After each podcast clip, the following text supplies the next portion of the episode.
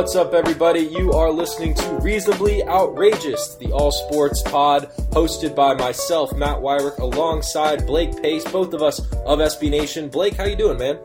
I'm good, and you said it's an all sports pod, but we also got to give some love to we got to give some love to the Juul pods.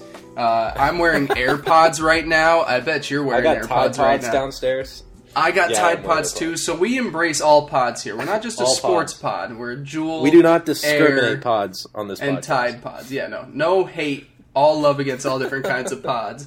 But I'm good. This is my first episode from Nashville. I'm overlooking the city right now through my nice window by my desk. I watch. Oh, dude, I've been watching some insane crap from like outside my window. I saw a homeless dude uh, who's walking down the street pull open like an ash can for people where they put all their cigarettes, pick one up that was like halfway done, and just keep walking on his way. He was like asking people for a lighter, and so he's trying to light some half lit, half finished cigarette.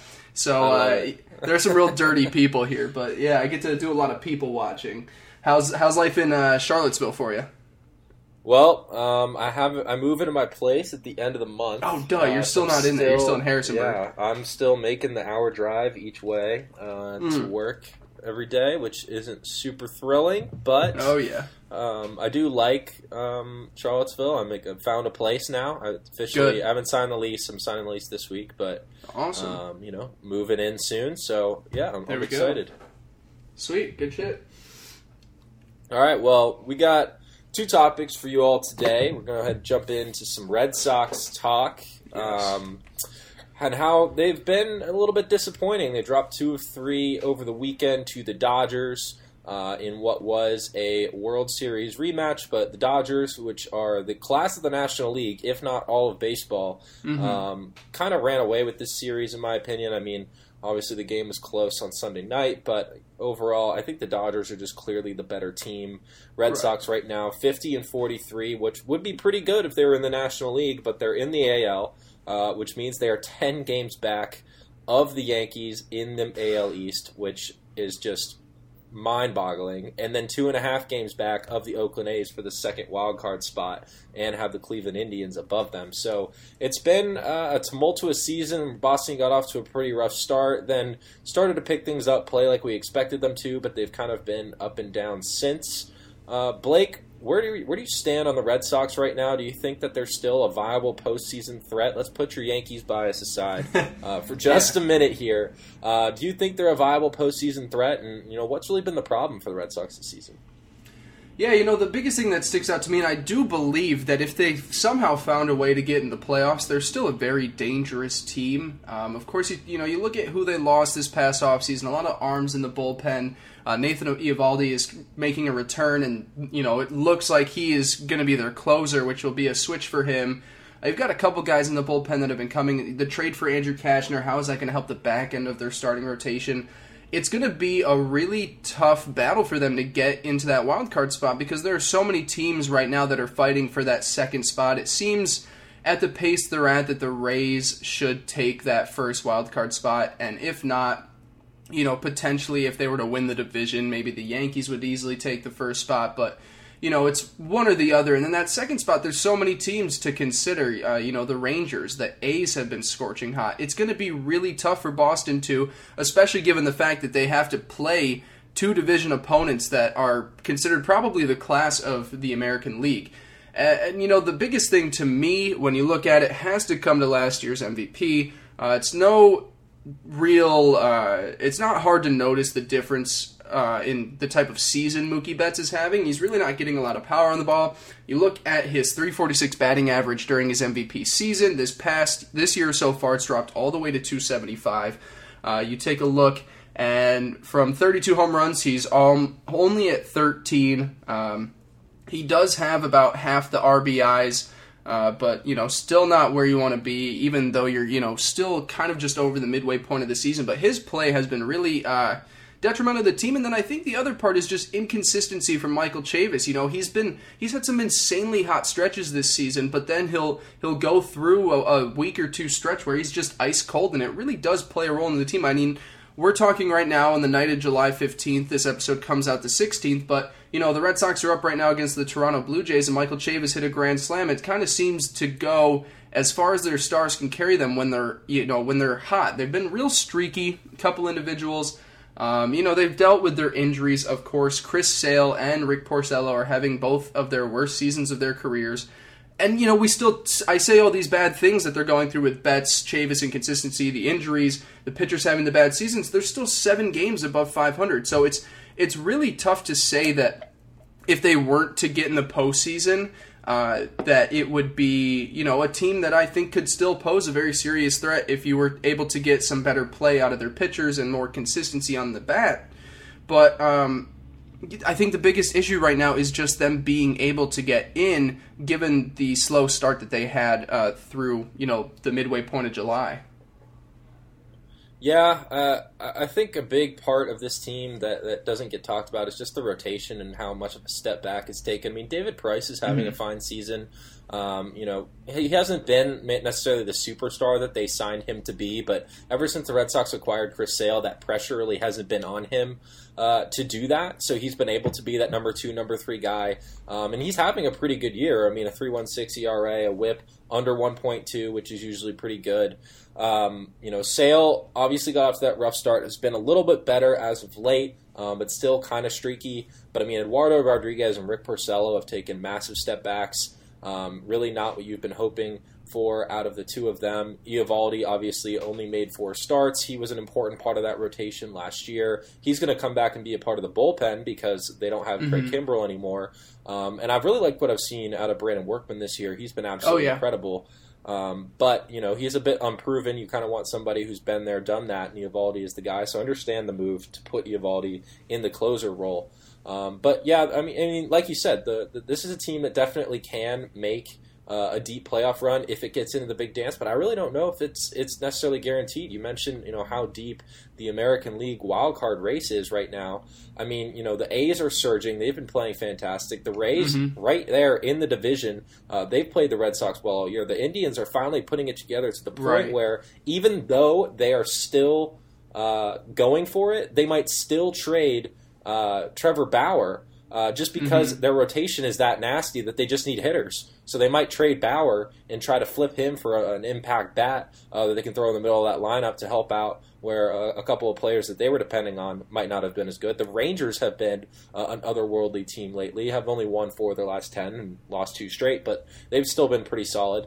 Uh, you know, I think in that group, I, I just can't put the Red Sox in the top two, in my opinion. Mm-hmm. I mean, you know, you, you want to entering the season. I think it was really easy for everybody to put them into you know some kind of playoff projection, saying, "Oh, they'll at least make a wild card." I personally picked the Yankees to win the division at the start of the year. Uh, mm-hmm. No brag there, but. Uh, you know, it, it's like you can't you can't put the Red Sox because they're the defending champ, and, and coming into the year, you just don't really know how things are going to play out. So you just you hand them a playoff spot because they're defending champs, and you know they haven't done anything not to deserve it. They brought the crew back together. Uh, you expect them to at least make the playoffs again. Sometimes it doesn't happen. The World Series hangover can be real. Uh, you know, they have a, a, shorter off season and one that has a lot of celebration, not a whole lot of focus necessarily on getting better. While you have 29 other teams trying working their asses off to get to where you are, while you're kind of kicked back and celebrating. So that's definitely a factor. But the run differential plus 53 indicates they're right there uh, among the better teams in the American League. It's just such a tough league. I mean, you put them in the NL and, and they have the top wild card spot right now, no question. Um, mm-hmm. they're actually ne- going to be neck and neck with the Nats if you do that uh, for the two wild the two wild card spots. So, uh, you know, uh, they've just been so streaky. It's just going to kind of depend on what Red Sox we have down the stretch. Who you know what kind of moves they make. I mean, uh, obviously Dave Dombrowski, one of the most active GMs in baseball, he's going to be making some big moves. Um, but mm-hmm. the Red Sox already have a, a, payroll that's busted through the luxury tax. Yeah. They were one of two teams last year to do it. Um, so they're you know obviously they're trying not to spend too much to the point where it's really going to come back and bite them financially. Um, but at the end of the day, this is this is Boston we're talking about. It's a huge market. Uh, you know, one of the biggest fan bases in the sport. I expect them to spend money. They're year in year out should be the team, one of the teams that's spending a lot of money. So I, I don't think that's necessarily going to hold them back, but uh, it might give them pause from maybe going after um, you know some players that have hefty contracts attached to them. Mm-hmm. And, you look at the the Cashner trade that they made last week. Very and, economical.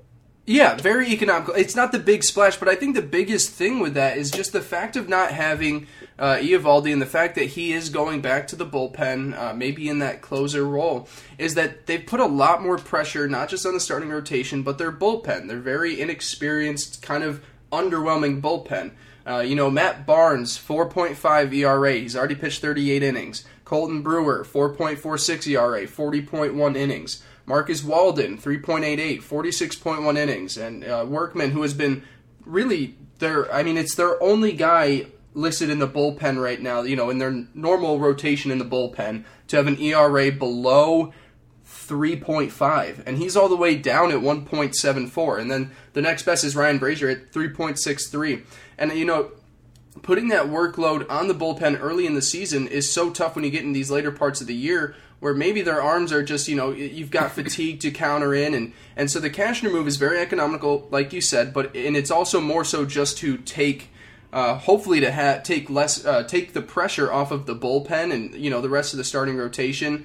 Um, hopefully you know it, it works out where he can give viable starts that go six seven innings but uh, you know the other moves you got to make, I, you got to go to that bullpen and maybe get some arms that you can throw in there to, to really ease the pressure on these normal guys that are going in there.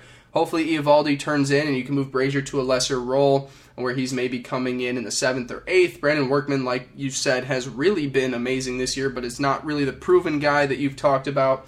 Um, yeah, it, it's going to be tough, but I, I can't stress enough. That, I mean, the way the caliber of players on this team, if you let them get into the postseason, it's going to be a very dangerous team. Uh, you know, I'm, I am worried about some of their players, but I feel like all they need is that opportunity, and they're one of the teams that just has the the power and you know, like you said, the fan base behind them. I think they could really make uh, a, postseason run if they're able to get in. But I think we're at the point. I mean, Baseball Reference right now gives them a 17.7 chance per, uh, 17.7% chance to make the postseason. So it's a real uphill battle for them.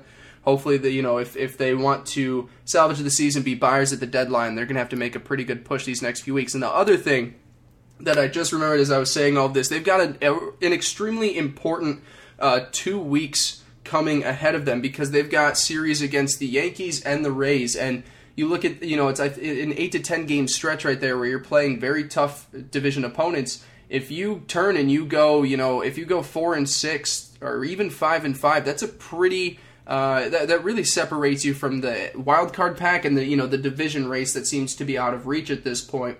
Uh, so these next few weeks are going to be extremely important for the Red Sox to try and maintain, salvage their season. I think by the end of uh, July, we should have a pretty fair uh, viewpoint on how their the rest of their season is going to fall out. And uh, I'm just reading this update Eduardo Nunez has been designated for assignment.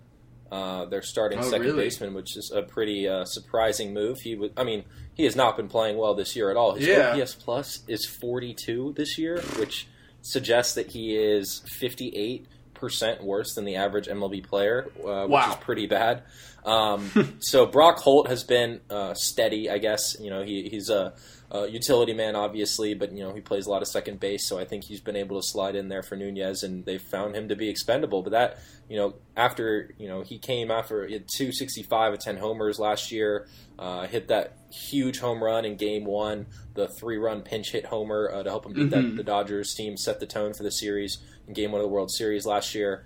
Uh, you know, for them to to DFA him, I mean I really do like Dombrowski. I think he's one of the best GMs in all of baseball, and, and part of it is just because you know he's he's really willing uh, to pull the trigger when he needs to. He's not afraid right. of making the bold bold move, afraid of the brushback. I mean, at this point, fans are definitely restless uh, with how the Red Sox perform this season, and they want change. So I don't think anyone's mm-hmm. going to be super upset that Nunez is gone. Um, but you know, it's still it, it's definitely a big move for the franchise, and uh, I credit him, and I don't think the Red Sox are done. I think they're going to be making some moves. Maybe I mean everybody's looking for a bullpen arm or two yeah. at this point of the season. So if you're a team like the Giants, you hold all the cards. You're going to be getting Honestly. some nice prospects back um, for for some relievers. But um, mm-hmm. you know, I, I just look up and down this team, and, and I think the one thing that really stands out as far as offense goes is there just isn't somebody who you know really stands out as, someone who's been able to put the team on their back if he needs to. You know, we look at last season and the years that Mookie Betts and uh, JD Martinez had, and they were absolutely incredible. Uh, you know, MVP caliber seasons. Obviously, Betts won. Martinez was right there in the mix. Um, and both of them have taken a step back this year. Still good players, certainly. You know, Martinez's OPS is still at over 900, uh, but Betts has been, you know, very good in his own right and still adds value with his glove. Um, but nobody has really been that earth beater. I mean, you know, Xander Bogaerts has been the MVP of this team yeah. so far this year, and Ra- Rafael Devers has really stepped up and been uh, huge for them in his age 22 season. But neither of them are, are, are, playing at the level that Betts or Martinez was last year, the kind of MVP types that anchor a lot of these really good teams. I mean, you look at the, the Dodgers, uh, obviously they have a really balanced roster up and down, but Cody Bellinger is the guy on that team. There's no doubt about it. I, I feel like you've got to have at least one of those players. I mean, obviously baseball is a team sport and it depends on, you know, sometimes the more balanced roster will win, sure. But, you know, if mm-hmm. you can organize it so that you know Cody Bellinger is batting in the bottom of the ninth. Who, who else would you rather have in that kind of situation? The, the, the, Red Sox don't have anybody who you really say that as far as this season goes, where you would say, you know, I want that guy uh, batting for my team. You know, what, whatever team you're on in the bottom of the ninth uh, in a tie game. You know, that's. Yeah. That there just hasn't been a star like that, and, and the rotation obviously hasn't had somebody who stood out and said, you know, I want that guy starting game one of a wild card game. I mean, you know, the Red Sox could make the wild card and then be bounced in one game. I mean, anything can happen. Mm-hmm. Um, and obviously, they would go with Chris Sale for that yeah. game, but it's not like his numbers have really suggested he's been ace status this year. Um, you know, maybe they even go with Price, honestly, uh, which would be crazy uh, for them yeah. to pick Price over Sale, which is even cra- it's crazy to call that crazy because of how much Price is paid versus how much Sale is paid. Sale is on, excuse me, such a bargain contract. It's absolutely mm-hmm. crazy. Um, but you know, I, I wouldn't be surprised if them go with Price. I, mean, I think Alex Cora is one of the better managers in baseball. They had a really good find when they hired him last year. Um, and, and, you know, if he decides Price is more worthy, I'm, I don't doubt that he would put him there.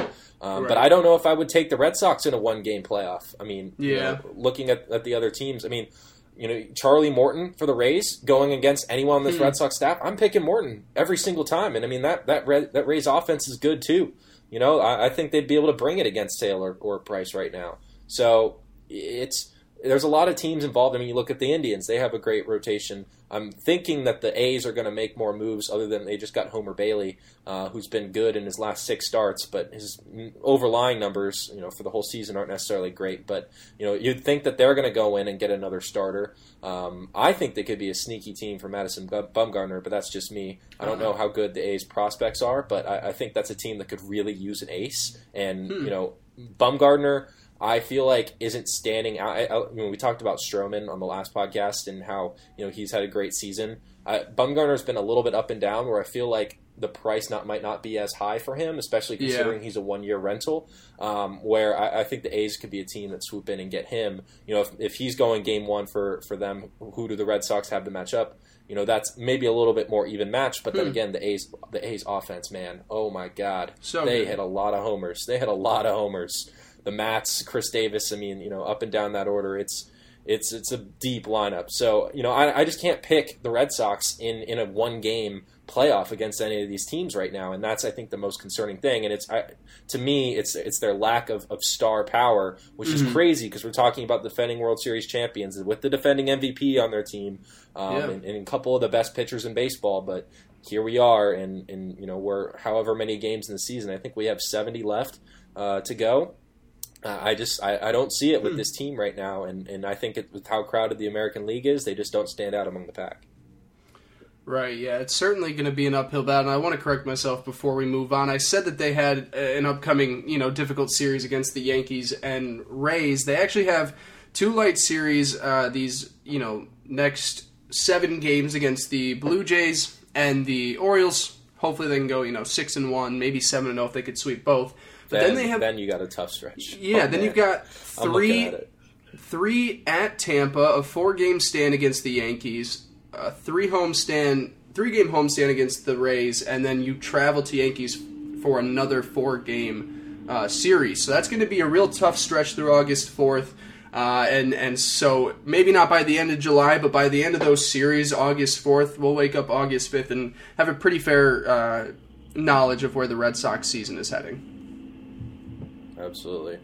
Any last words on the Red Sox before we move on? Yeah, I gotta just throw in there. It, it feels good. It feels good to see. There's the, the Yankees bias. We knew it would creep up at some I'd point. have to. I just had to put it in there at the end a little. It's nice. It's nice to be atop the AL East and even have the Rays. Even even if the Rays somehow ended up winning the division, I I still would just feel better about placing ahead of the Red Sox. I mean, uh, maybe it's just all the Boston friends that I have that just. And also, I think the Boston fan base might be the worst on Twitter. And maybe it's just because I hate that Carrabis guy that works for Barstool. I think he's the Yeah, absolute worst. Uh, so, so maybe that's why I have such a hatred, and I enjoy seeing the Red Sox, uh, you know, falling down so much. But, you know, I certainly won't uh, take it for granted because I'm sure, you know, if it's not this year, in the next few years, they'll be right back at it. Yeah, for sure. All right, well, we'll just have to wait and see how that happens. The American League race uh, for the playoffs. I feel like in past years, it's kind of been the National League that has had all of these uh, better teams. Um, Mhm. where I feel like the A's, the American League has always had a couple of super teams, but the wild card race has been kind of right, pathetic. kind of weak. Um, yeah, and then in the National League, we had all the stacked clubs, which nobody really stood out necessarily, but you just had a lot of very good teams. Now it's Mhm. kind of flip flopped, where you have the Dodgers, you have the Braves, and then everybody else in the NL, and then the American League. I mean, you still have a couple of super teams for sure, and the Twins and Yankees, um, and you could throw the Astros into there too. You, but I mean, the wild card race, race is still really tight. Um, they're they're keeping the, the NL East or the AL East, sorry, is a lot closer um, than I might have thought it would be in terms of where the Rays are at right now. Um, you know, only six games back. There's still plenty of time. They have a plus 102 run differential, which isn't too far off from what the Yankees have. Uh, I wouldn't be surprised if they could make things interesting. All three series, all three divisions actually, six games, six and a half games, six games, which is not insurmountable. I say that because the Nats are seven games back of the Braves, so I need to have some hope that they can uh, yeah, they can pass them. But there. Um, which the Nats and Braves still have to play each other 14 more times. Fun fact uh, before the end of the year, so there's a lot of opportunity here uh, for the Nats to flip the script if they can play better head to head. But um, we'll have to see. All right, that's enough baseball uh, for now. We're gonna we're gonna do another draft. Our our one and only segment that we do. Uh, Yes. it's a back and forth draft, but it's a lot of fun. Um, and we're gonna we're gonna rank NBA duos. Um, going back and forth, Blake. I believe you are the first pick. Um, Yes. And how, how are we doing this now? Is this is this the best NBA duos of this season, uh, or just like uh, the two? You take the two best players and all the careers that they've had and put them together, and that's that. I mean, I'm basically asking: Are K- KD and Kyrie eligible for this list? Yeah, I think I think we're gonna take away KD's injury, and we're gonna take away, and you know, I think we should take away all injuries aside, take them for what we're gonna get when they're playing together, but also taking into account not just not just the talent that's on there, but the fit as well, because I think that's a huge part with some of these duos. Does that sound good with you? Wait, so we are going to act like they're not hurt? Act like they're not hurt. Yeah. Okay, okay, all right. Sound I'm, I'm good? game with that. Yeah. All right, cool. So yeah, I have the first pick because you went in our last draft. Which what was our last draft? What were we talking about? Uh, ooh, We did. Um, was it the baseball one? No. baseball. What was our last- Was it When was we it talked football? about the Uh, trade targets. Yes, yeah, it was the Uh, trade targets. Yeah, yeah, Yeah. It was the MLB Okay, trade good. targets. glad glad we know the segment have well. Um, so yeah, the first duo I'm gonna go with, I'm just gonna, you know, to me this is a no-brainer. I'm going LeBron and Anthony Davis, um, and I, I've I've said on here before, I think, and I've said it on courtside take. This is the best way to form a team around LeBron James. Um, he's never really had, and I know Anthony Davis can shoot the ball. Uh, he's got a good mid range. He can shoot from three as well, but he's never had a dominant. Uh, rim protector, guy that can run the pick and roll. Not only can run the pick and roll and be effective in the paint, but could also do the pick and pop. I think this duo is probably going to be the best that LeBron has had, and I wish he was a little bit younger where we could have it. I don't think that we're going to see that drastic of a drop for him. I know he didn't have the best season last year, and he dealt with an injury that he kind of hid from everybody for a while, but then it came out kind of toward the end of the season. But I really do think that, you know, having LeBron James pair up with Anthony Davis and then just shooters around him on the field just seems to me like the best way to operate this team. And so I'm not taking into account the shooters, but I think just pure talent. You know, LeBron to me, I know people love and you know they want to say Kawhi is the best player in the league or KD is the best player. To me, it's still LeBron James. I think he does everything uh, in the game of basketball at a, at a superb level. Uh, you know, whether it's ball handling, he's going to be running the point this year, which I think again is perfect the way to run LeBron James. I don't think that you should have him uh, playing off ball. It just makes no sense the way his court vision is, the way he orchestrates and understands the game of basketball. His IQ is probably the best in the league. Um, so I think you know you've got the best player in the league by my standards, and I, I hope you know by the majority. I hope the majority of people haven't given up on him yet. But then Anthony Davis is you know you think about him entering the prime of his career. You would say all around that he's the best big man in the league. Uh, to me, you know, this is the best duo in the NBA, and I hope that they can salvage, uh, you know, what was a pretty messy season last year in Los Angeles and bring home, you know, maybe some, you know, a Western Conference playoff run, maybe an NBA championship, a Larry O'B. Uh, but we'll have to wait and see. To me, that's the number one pick. That's my pick. Yeah, it's hard to argue with going with LeBron and whatever star is next to him as, as mm-hmm. one of the mm-hmm. best duos in the NBA, just in general. And then you put Anthony Davis in that conversation, and all of a sudden you're like, holy crap, they have two of the best five players in the NBA. And, you know, no disrespect to any of these other players who form these duos. I don't think you could argue that any other team has two top five players. I mean, it's mm. just an insane duo, something we've really have not seen in the NBA in a very long time. Um, so I'm not going to argue uh, with you there. LeBron and, and, AD should be number one, but that gives me uh, the best two-way combo in the NBA at number oh, yeah. two, uh, and that's Kawhi Leonard and Paul George, uh, two players who changing teams this offseason, both going to the Clippers uh, on the same day, but in completely different ways. Kawhi obviously coming off of the NBA title, NBA Finals. I don't buy into Kawhi is the best player in the NBA right now. I, I, I mm-hmm. still think that's LeBron.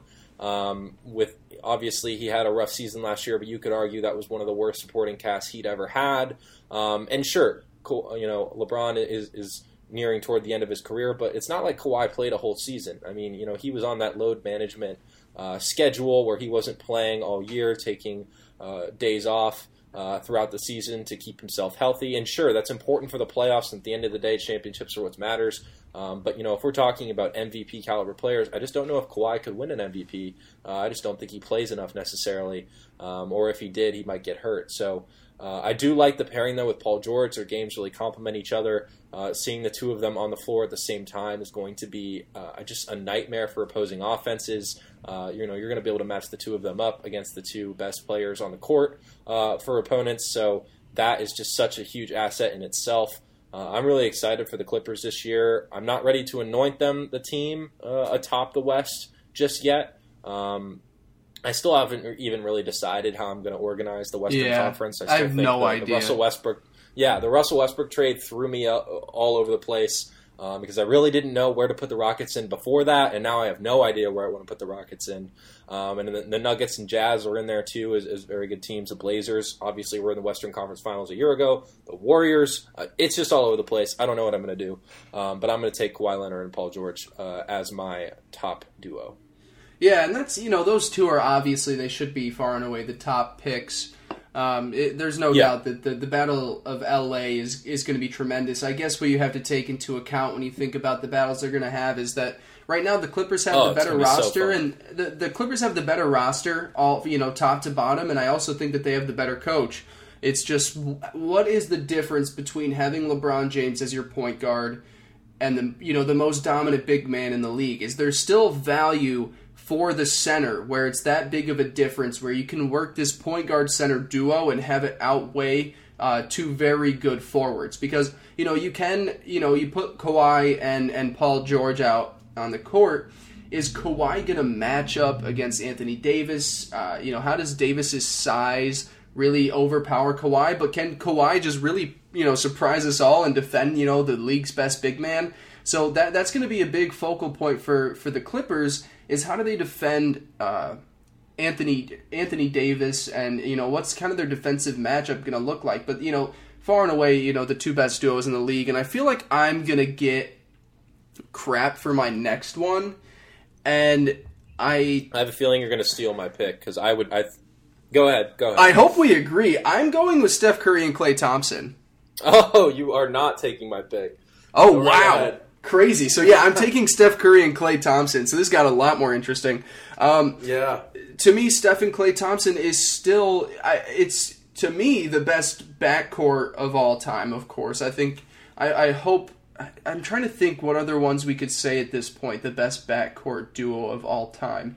I don't know. I, I'm maybe I'm Uh, blanking on some guy. some. I'm probably blanking on some legendary duo, and I'm gonna get shit from uh, some people for this. But to me, Steph and Klay, best backcourt duo in league history. Steph Curry is one of the very few transcendent players to come through the history of the NBA, the greatest shooter of all time, and Klay Thompson is the best two-way guard in the league. And when he's hot, he's one of the best scorers in the league. Um, you know, this team, you know, we, we're so caught up in what this team has been the last few years when they had Kevin Durant, but, you know, they started this with the two of them, and then, you know, you get lucky on a pick like Draymond Green, and he's helped out where he can, and maybe he's not as good as he once was. Um, and, you know, we're not going to see Klay next year, so I feel like our our beliefs on what this duo actually was is going to be a lot less than what it when it what it really was because you know we're going to be a year removed from now when Klay is going to be healthy and we're going to see the two of them working together when you know 3 years ago they were dominating teams by themselves. And so you know to me Steph and Klay is still one of the best duos in this league. And we're you know the the big reason for this is because there are so many talented duos. But but Steph and Klay to me are separate from the pack, and I, I really just. I don't know. I, I get Steph's not great on defense. Klay Thompson definitely, you know, makes up for the defensive liabilities where he can defend, you know, the best point guards in the league, a Kyrie Irving, a James Harden, a Russell Westbrook. Um, and so I guess you could knock Curry for that, but I think his shooting is unparalleled in the history of the NBA, and and they're two of the hottest shooters of all time, two of the greatest scorers of all time, and and I think when they're on the court together, um, you know, we won't see it next year, maybe until late in the playoffs if they make it that far. But this is this is you know to me uh, the third best duo in the NBA. All right, I'll tell you why I like the pick, and then I'll tell you why I wouldn't have done it. I like the pick because we're talking about a lot of these duos that haven't even played together yet. Yeah. We're talking about what they can be. We Mhm. already know what Steph and Klay can be. They anchor championship winning teams. I mean, obviously, the supporting cast around the two of them has been fantastic over the past half decade. Uh, but the two of them have been year in and year out two of the three best players on that team, if not the two best players on several championship winning clubs. So I, I understand that. Uh, the two of them gel together like no other, and you kind of had a feeling, you know, once it once it was clear this this dynasty was being established, and you had to look at how the roster was shaping out, even after they got KD, you just kind of felt like Steph and Klay were going to be the two guys who outlasted the dynasty Mhm. and stayed on Golden State uh, for either their entire careers or at least long enough to, at the point, it doesn't matter. Um, so I, I, I totally get the pick. Why I wouldn't have done it though is because of my pick right here and what I think the two of them could do together if oh man, they're willing to make some sacrifices. Ah, James Harden you and. Russell Westbrook. I, I, I look, look. I get it. They are almost the same type of player. They won back-to-back MVPs. They're ball hogs. They they don't elevate the players around them. They rely on great shooters. Westbrook isn't a great shooter. Westbrook relies on guys cutting to the rim. Harden never cuts to the rim. He sleeps on offense when he doesn't have the ball. Both of them are going to have to make adjustments when they play together. But man, if they can make it work, if Westbrook is willing to be the second fiddle, he'll work. If he works on his three point jumper, and even if that isn't the same, makes a ton of cuts to the basket. You know, Harden is, is willing to give up the ball uh, at, at certain points in the game. I, I really like the capabilities of the two of them together, and you know we saw it with Chris Paul and James Harden. Mike D'Antoni is not afraid to spread them out throughout the game, where there's always one of them on the court at all times. I mean, you're having an MVP point guard, both of which I would consider to be top 15 players. I'd say James Harden top 10, Definitely. Russell Westbrook top 15 players. You have at least one of those two on the court at all times. I mean, I don't even think you're going to get that with the Lakers and AD and, and LeBron. Um, you know, you're, you're probably going to have you know points where they're both on the bench, um, even though they do have a lighter bench. Uh, their, their games complement each other. Harden and Westbrook's definitely butt heads, and you're going to need to let, give them space to be their own guys at certain points of the game to control the ball, to to you know let everybody else kind of follow behind. But at some points, there's going to be times where they need to gel, and I. I don't know if they can do it. They both have big egos. Uh, you know, I really do like both players. I'm not, you know, knocking them personally in mm-hmm. any way. Um, but they're they're such competitors on the court, uh, and, and they like the offense to revolve around them, and, and they're going to have to make sacrifices. I don't know if they can do it, but if they can, I think the Rockets become instantly one of the most exciting teams in the NBA. Yeah, it's tough because. So when it comes down to crunch time at the end of the game and you need both of them on, who do you put the ball? Who, whose hands do you put the ball in? Like in your instance, in your head when you're seeing this, say it's it's the last play of the game and they need a they need a bucket. You know whether it's a two Westbrook. or three. You're, you're running the offense through Westbrook. I, would say you put James Harden at the two. I, I, don't get me wrong. I still think this is James Harden's team. Uh-huh. Um, but if, if, you talk about who would be a better spot up shooter, right. um, and and who you know commands the respect on the three point line to give Westbrook the room to drive if he exactly. sees an opening, it's Harden. So I, I, think you have to put Harden at the two, but give him the opportunity to take the important shots uh, if he has them. Yeah, I think that's just the biggest problem with the team is that they're the two highest uh, highest usage. They've recorded. Wow, let me start that over again. Both of them in respective seasons have recorded the highest uh, usage rates in the entirety of the NBA, I think in the last at least 35 years. And so, what they've also done is when the ball's not in their hands, they're two of the worst players to have on the court. You know, just they, they, they stop moving, both of them. When the ball's not in their hands, they're not making cuts, they're not making movement. And so, I mean, they're going to have to be more disciplined, and you're not wrong. Yeah. That's that is how they have they have played their careers. Right. But I think at, at this point, I I really think this is going to be a humbling thing for Westbrook. I mean, hmm. you know, hmm. he was left on a on a team by himself after Paul George was traded, after he asked to be traded, uh, and you know. The, the front office looked at the situation and thought we can't win a championship with Russell Westbrook as the number one. I think he's got to understand that as much as he's a competitor, as much as he doesn't want to, you know, be a second fiddle, you know, he doesn't even have to be the second fiddle. He can be like one B fiddle. You know, like you got one A that's that's doing the, the hard notes, but one B is right there, a step behind him. Just make it into a staccato type deal. Hmm. Um, that was a really really weird music reference. I'm not a musical person, so that was interesting. But I think you get my point.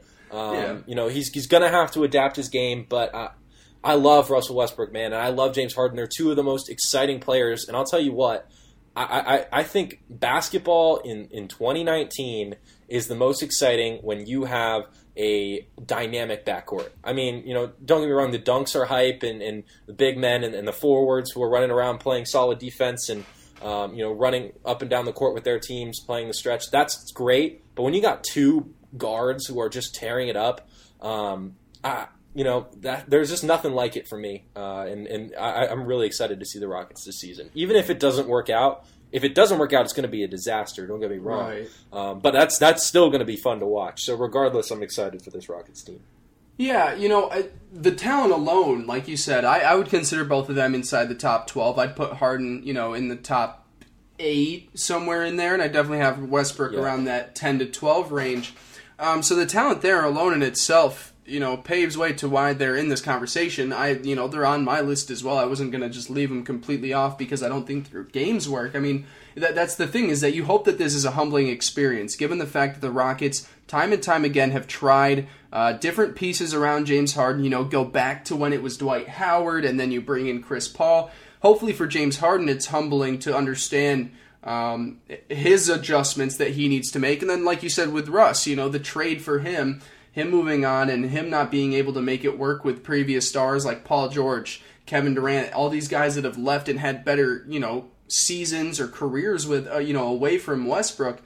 Hopefully, both of them are humbled by this opportunity. And the only other thing that that kind of needs, you know, to be addressed is the fact that Mike D'Antoni really needs to figure out a way to make this offense work.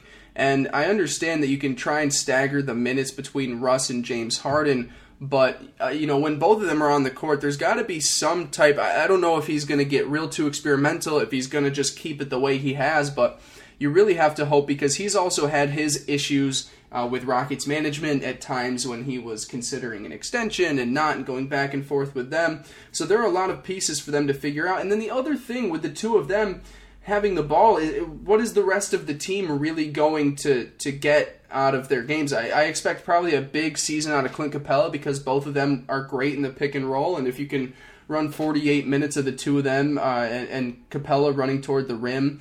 But, you know, the talent, I, am not going to kill you on the pick because, you know, if you took what's going to be my next pick, I, I would have taken them with my third pick too. I just, um, I just am going to transition then, and I would say that I think that talent and fit, uh, Kyrie and KD, who are my final pick, um, are just a better fit on the court and, a, you know, I think their talent is right just up about there because at the very worst, Kevin Durant is a top three player in the NBA.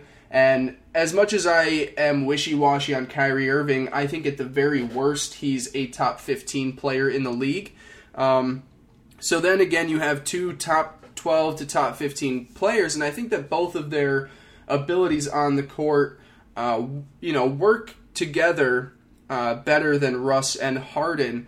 Um, you know, I wasn't expecting to be able to pick them, and I was expecting to kind of go back and forth with you about why I had some concerns and why they are lower on my list. You know, they, you know, I picked Steph and Klay ahead of them, um, but I, am not going to say that they're you know a bad duo to have on the court. Kevin Durant, when healthy, uh, you know, the third best player in the league, um, and and Kyrie Irving certainly is one of the best uh, scoring point guards the league has seen. Um, the fit part of me is just worried about the character fits, and maybe I'm not supposed to take that into consideration, but they're two very wishy washy people.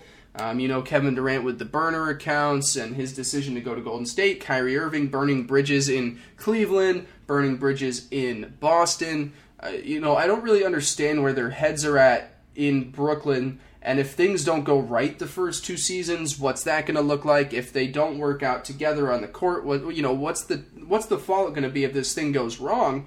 Um, but if it all goes well, it's going to be a, hell of a duo to watch offensively. Uh, defensively, you know, Kevin Durant will be on the opposite side of, of 30 with a couple injuries, and Kyrie's never been a stud defensively, so I guess there are some worries there but um, certainly two of the most offensively talented uh, people on the court playing together. So I have no qualms picking them with my final selection. No, I mean I think it's the obvious pick here. Um, you know, I, I, think this is there's probably the five duos right here that are, are the best, right? Uh, yeah. that we've gone through, and then there's and then there's a uh, tier. I'm excited to see where you go with six. Else. There, there are a lot of ways, um, right? But real quick, just on Durant. I mean, obviously, you know he's going to be missing all of next season. Kyrie's going to have to carry his team, which we've seen. You know, I, we've seen how that went in Boston. It didn't work out. You know, th- this is my thing. Is just chemistry wise, man. Uh, it just didn't seem like things were going well with Durant and Golden State. Mm-hmm. Uh, he was rubbing a lot of people the wrong way. Seemed to be a, a little bit more worried about um, his free agency than he was on their current season. Uh, and that seemed to be a big distraction uh, for that locker room. Obviously, he's not going to have that particular problem in Brooklyn, um, given that he's signed to a supermax deal. Um, but Kyrie was having a bunch of issues with Boston, and nobody really seemed upset to see him go. Uh, so when you see two disgruntled stars leave their teams with neither team really all that broken up about it, you know that right. goes to kind of show what they're like in the locker room. And I just I'm interested to see how they gel. That's all I'm going to say. Um, you know, KD is a top five player in the game, top three player in the game, uh, in my opinion. I think mm-hmm. I think he was neck and neck with Kawhi for the, the consideration of, of second best player right. behind LeBron. Um, I'm not ready to anoint Giannis just yet. No, um, I need to see shooting from him. MVP. Yeah, 100%. I think that's uh, that seems to be the general consensus. But um, you know, I think those three, Durant, Kawhi, and, and LeBron, are right there for the top three. Um, but KD, you know, going into this this new team. Uh, I, am very interested to see how he handles being with a bunch of younger players, and uh, you know, obviously he came up with with Oklahoma City, so he was one of the young guys at that point. Then he went over to Golden State, an established championship team already that had veterans uh, in that locker room. Now he's going to be looked on kind of yeah. as the guy. This is a new new role for him uh, in a lot of ways. So I'm, I'm really interested to see how it pans out. And you're right, this is going to be a two year experiment to really before we can kind of assess uh, how this offseason went for them. But uh, as far as, as Brooklyn fans right now, you can't be too disappointed with the duo that you have. No, not at all. So where where are you going? There's a few that I would have Uh, considered it six. right. I I did pick my sixth, and so I'm interested Yeah. if we'll pick the same. But there are, you could So I'm- make a I'm case. I think three or so. I, I I would consider three or maybe even a fourth duo here for for number six. So where are you going to go? All right. Well, first I'm going to tell you my four, and I want you to tell me if you have uh, one of these Okay. duos. Okay. You got Damian Lillard and C.J. McCollum. You got Nikola Jokic and Jamal Murray. You have Luka and Kristaps Porzingis. Hmm. Obviously, haven't played together. And Giannis and Khris Middleton. Yeah, those are the Those are- Ooh, actually no. Who did I not have in that? Oh, you know what? I you have didn't. Simmons and Embiid. No, I don't have Simmons. I didn't. I had a really weird one that I just love the fact that they're going to be playing together. I didn't have them in consideration for my sixth, but I did have them around. I had them at eight, and I didn't have uh, Porzingis or Doncic, but I considered them. I instead went with uh, Mike Conley and Donovan Mitchell at my eighth. Mm, So that is so, pretty good. I, I I was hearing. I think someone was talking about. Uh, it might have been Sports Illustrated did a piece on that this morning. Right, uh, yeah. they I really like. Yeah. the potential that they have and what Conley can teach Mitchell, but I did have one of those as my sixth, so I'm excited to see where you go. My sixth is a man you know well, paired up with the reigning Rookie of the Year, and that's Oh, the whoa! Unicorn and Luka Doncic. No way! I. That's I awesome. am so excited. Is that who you picked? No, that's not that's not who I picked. I actually uh, Who'd you I'll go tell with? you. Who'd you go with? I, I went with uh, Lillard and McCollum just based off experience Hmm. and and we've I kind of uh, played into the fact that we've seen what they are. Kind of with my selection with Yeah. with Steph and Klay. I also just think that you know Dame is one of the best players and McCollum really proved himself in the postseason. But I like where you're going with this. Let's let's hear it. I just, I mean, what we saw out of Luka Doncic this season uh, showed that he has the potential to be an MVP next season. I mean, he was, you know, we talk about five tool athletes in, in, in Major League Baseball. Luka checks all the boxes, um, and and you know, obviously, Kristaps coming in here off of of the gruesome injury. If he can come back to full strength, I mean, you know, we're talking about two players who suddenly, without having to be paid like it, although Kristaps did get an extension, um, Mhm. but without having to be paid like the, the insane amount that usually two stars of their stature could be paid, uh, they look like a really good tandem this season, uh, and I think are 100% going to be in contention for you know the eighth seed in the playoff in the, the Western Conference uh, playoffs this year after having one of the worst records in the NBA coming into the year. Oh. I'm I'm really excited for the I Mavericks it. this year. Um, but Kristaps and Luka, man, I mean, just how much fun they're going to be having on the court. It just, I can't wait to see. I, the NBA, man, I, I can't tell you how pissed I have been the past, Hmm. you know, like three years with just how bad the Wizards have been and how good the Warriors have been. And we just haven't been able to see. I mean, obviously the Cavs got that one title in there, um, but like it just it's been almost a foregone conclusion every year of who's going to win the NBA. There's so many things to look forward to about this next season. Obviously, I don't think the Mavericks are going to be winning the NBA Finals, but I, I just can't wait to see how these two guys make it work. No, I, you're totally right, and I, you know, I never would switch away from being a Knicks fan, but I definitely root for. I get to root for other teams and players when I know that the Knicks are going to be garbage. And given that the fact that the Knicks are once again going to be garbage, I mean, Dallas is going to be the team that I secretly root for, but never say anything about it. Uh, because, like you said, the the season that Doncic had last year was amazing. Of course, I've loved Kristaps my entire li- I was going to say life, but I've only known him for like four or five years. But I've loved him since the day he was drafted by the Knicks. Um, and that, like you said, that's one of the that's one of the coolest duos. I think their game complements each other well. Porzingis uh, has you know a great three point shot, and Doncic is a great uh, ball handler and has great court vision. The two of them is is really exciting. I'm trying to look at the rest of their roster.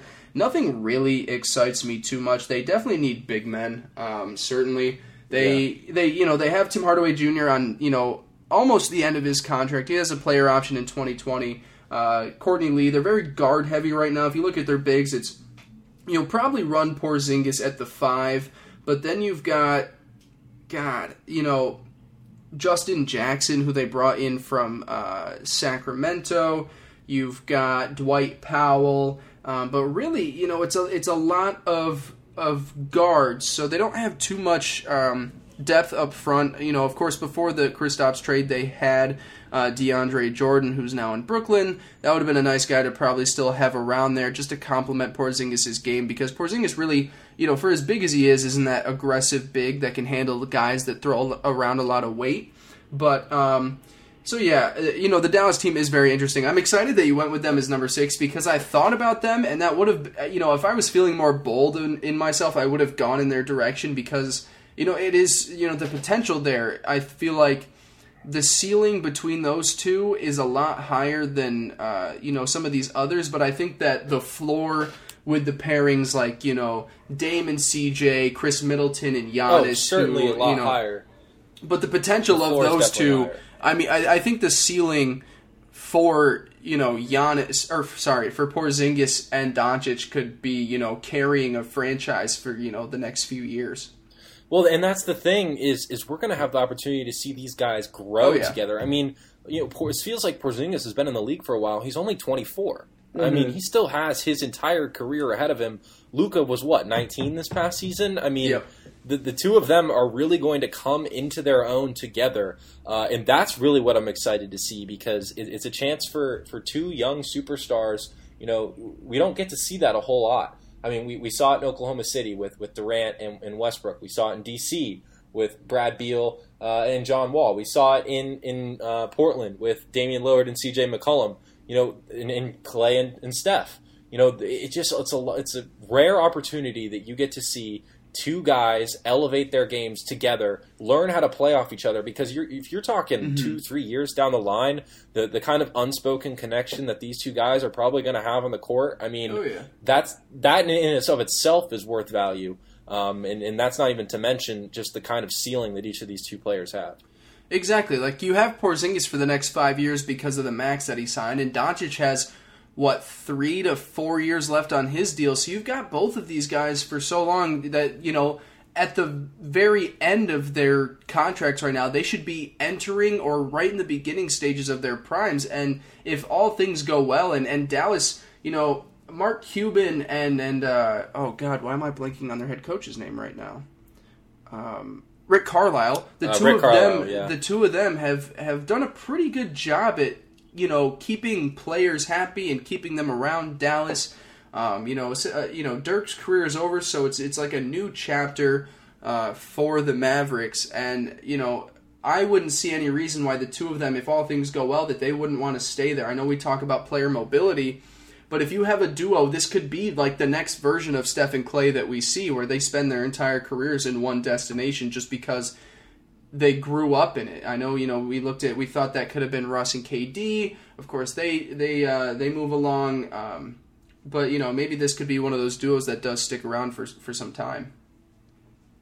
It's going to be exciting to watch, man. Mhm. I'm really excited. It's gonna be a lot of fun. for what they can do. Uh, Right. It is, and just the whole NBA. I mean, like we talked about, it's this whole landscape. It, it's something that we just have not seen in the NBA in like 15 years since the last time the Mavs won the title. In fact, Mhm. Yeah, um, and even that, in even that season, that was the first year of the big um, three. that of the big three with LeBron in Miami. So Right. you know, we thought going into the year that it was a foregone conclusion the Heat were winning it anyway. So you know, I, I, I honestly can't think of a time that we've had an off season where you just really don't know who's going to be in the finals. I mean, Mhm. it's it's absolutely crazy, and it's definitely still a tale of two conferences. The East is, is nothing compared to the West, uh, and that's that's rings true now more than ever. Um, but uh, that being said, the Eastern Conference still has plenty of intrigue. Uh, I'm really excited, and, and it just it seems to be the year of the duos. This that's what this year is going to be, uh, and I I couldn't be more excited. Yeah, it- it's it's really one of the best times to, to be into the NBA, and and uh, yeah, for all the reasons we said. So you know, let's recap these. Of course, I went with LeBron and AD, Steph Curry, Klay Thompson, Kevin Durant, and Kyrie. Matt, you went with Paul George and Kawhi Leonard, uh, Russell Westbrook, and James Harden, and then the very fun pick of Kristaps Porzingis and Luka Doncic. You went foreign on me.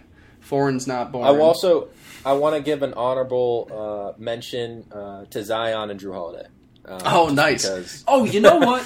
I need to give an honorable that mention to Bobby Portis and Julius Randle, who are going to Oh, get out of here. Play, or maybe RJ gone Barrett. You, you're not even going to say RJ Barrett. First of all, Bobby Portis is trash. Taj Um, Gibson. sorry, watched him play all the second half of this past year. Was not super impressed. He had some decent games, um, but he really only seemed to show up when we played the Bulls, which was his former team.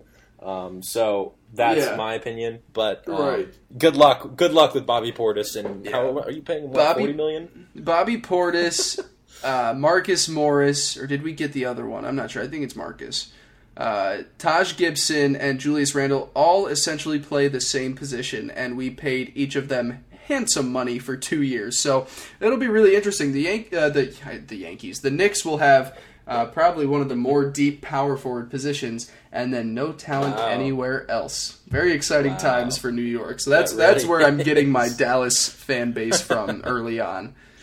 Yeah. Jeez, man, I'm really jealous. Yeah. uh, Rui Hachimura and Bradley Beal. That's Yeah. that's the duo right there. Oh, what, what, what's going on with John Wall? What's what's wrong? John Wall's missing all next year, bro. He What- tore what's, his what's wrong? Oh, oh no, Oh. John Wall. How much Oh, money? yeah. How much money is he going to make on his couch next year? What is it? Thirty-seven and a half million. enough. Um, I, I actually thought it was funny. I was doing some research for the duos before the show, and um, there was one that was ranking a top ten duos list. I was scrolling through, and they gave an honorable mention to John Wall and Bradley Beal for their chemistry. For their chemistry, Oh, jeez. um, and I was they have terrible chemistry. Yeah, That- it's that awful. They don't get out there. along. So. No, I, they they're fine on the court, I guess, but just in general, they do not like each other. Jeez. Well, you know what, man? Yeah. It's crazy. We're each gonna have to pick teams next year that we just like quietly root for. I'm gonna, I maybe we'll both, you know, just silently root for Dallas to work together because you seem excited about the two of them. And I'm I excited for Dallas, too. man. Maybe we'll both I'm be rooting- Mavs fans next year. I'm rooting for the Mavs. I'm rooting for the Pelicans. Um, Okay. I'm not. Zion, uh, Zion is the first Duke player that I'm realizing this. Zion is the first Duke player that I'm like rooting for out of Yeah, college. I mean, I'm It's a, it's an anomaly. It really is. I'm rooting for Zion. I want him to do so well the next five years, and I want him to miss the playoffs every single year that he comes to New York when he gets the opportunity. Yeah, to. but okay, you Knick fans, all right. You keep hoping that all these disgruntled stars will come along. Just oh, it doesn't work with my team, so let's go to the Knicks, Yeah. and it never happens. I think you guys got to get the idea here that that doesn't work. Yeah, no. I, so I'm gonna root for Zion. I'm not gonna root for the Pelicans. I want them to be very mediocre in his tenure there. But uh, I'm definitely gonna be rooting for the Mavericks and then the Jazz, dude. I just like the Jazz's Jazz. starting five. It's just a really cool starting lineup. So big, big Jazz guy, big, uh, big Dallas guy next year. So th- those will be the also guys like that I root for. I like Jokic. I like Jokic. Yeah, Jokic is a good guy too. I think he's a little soft on the defensive end, but I don't know. It's all right. He's he's one of the the best big men in the league. Easy. Oh yeah, definitely. I mean, just it, his shooting without a is doubt, crazy, top top Without a doubt. two or three. Yeah. Mhm. easily. All right. Um, before we go, I want to make Oh, yeah. one note. Uh, I, I told Blake I want to do this before the show. Um, just Wimbledon, man. I I can't tell you. I I think prior to God, what day was it? Sunday. Was it Sunday or Saturday? Uh, I can't remember either. I think it was Sunday. I think it was. Well, Sunday. whichever day it was, I think it Yeah. was Sunday. uh, yeah, it was. It was. Before Sunday, I don't think I had ever watched more than half an hour of tennis in one sitting, and I watched for like four and a half hours on Sunday uh, of of that uh, Novak Djokovic. Uh, oh God, Djokovic. Uh, I'm so thrown off with all these European names. The Joker uh, versus Federer um, in what was probably the most exciting tennis match I've ever seen. Uh, it was just it, it was absolutely wire to wire, and I was only watching it because there was literally nothing on else on TV. I mean, it was just there was nothing else, and I was like, oh yeah, it's the Wimbledon Men's Championship. I might as well just just watch it. So you know, this only happens once a year, whatever. And it was honestly really entertaining. Um, just went wire to wire. They went all the way to that. They went to the fifth set, and then they tied twelve to twelve in the fifth set. So they had to go to a tiebreaker round, which apparently wasn't the rule anyway. But I didn't realize that. But a lot of people who actually watch tennis were thrown off. But me, as a casual fan, was just like, "This is awesome." Um, so it was it was a lot of fun to watch, though. Uh, I'm disappointed, Blake, that you weren't watching because Yeah. for for for like a solid hour, for the first time in my life, my entire Twitter timeline was just taken up by tennis. I had just and I was like, "Hey, I'm watching this. This is cool." You know, I'm in, I'm involved. But um, it was it, was cool. It was it was a lot of fun to watch, and um, Joker he uh, he put on quite the show. I mean, Federer definitely was was right there with him, but um, God, I, I couldn't I couldn't tell you who I was rooting for because I, I Mhm. just don't know. But it was just it was cool. I I think tennis. I was I was telling my buddy this. I think tennis is the most mentally demanding sport there is because it's really just one on one, macho y macho, two Mono- guys going back at it. No, I wanted macho y macho. Um, anyway, um, they're just going head to head. No coaches, nobody else around them to give them advice, anything. It's just one on one with very few breaks in the sun. Five hours worth of play. You're just Hmm. giving every bit of, and it's it's tennis is like a chess match. You know, you you, you try to get the edge with a, a shot to try and move it one guy one direction, hoping that he'll return it one way so you can hit it another way. But he's thinking that same thing, so he's trying to counter it and go this other way. And it's like this back and forth that you know uh, I didn't even really realize until you watched. I think there was like a 35 hit volley at one point uh, between the two of them. I mean, just watching them go back and forth. There were times where like it was like eight hits in a row. We're just kind of right back to each other, and you could tell they were trying to set themselves. Like they just didn't like the shot they were taking, so they were sending it back to try and give themselves an easier shot uh, on the next one. It was it was kind of wild. Something I just really didn't know notice about tennis. I, I never played. I, I think I've picked up a racket maybe once in my life, um, but you know maybe maybe I become a tennis guy. I don't know. It was it was pretty fun to watch.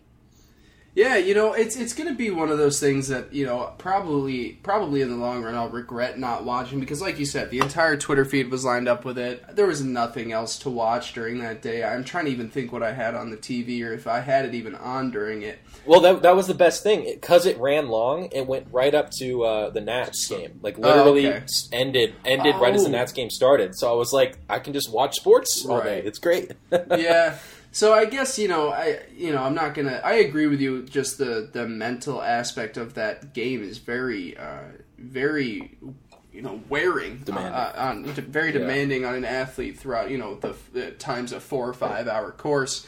Um, I guess I've just never been a big tennis guy, and I know you, you aren't either. And you've said you've maybe watched a half hour. I don't know. I knew it was on too, and I maybe the, you know I, I don't know why I wouldn't even just put it on, but it's one of those things. I guess I just um, I'm I'm not a tennis guy, so maybe I'll regret watching it at some point. But well, living living on my own now, I've been very much glued to ESPN at, at Mhm. almost all times. It's just kind Right. of always on. Like, not that I don't watch you know a lot of sports in general, but when other people are around, you you tend to get caught up in whatever you're doing and. uh you know during the odd hours of the day you might not be reading or watching sports but now living by myself i've literally that's just all i ever do. I sit in front Yeah. of my tv with my laptop and i have the espn on in the espn on in the background. If something comes on i end up watching it.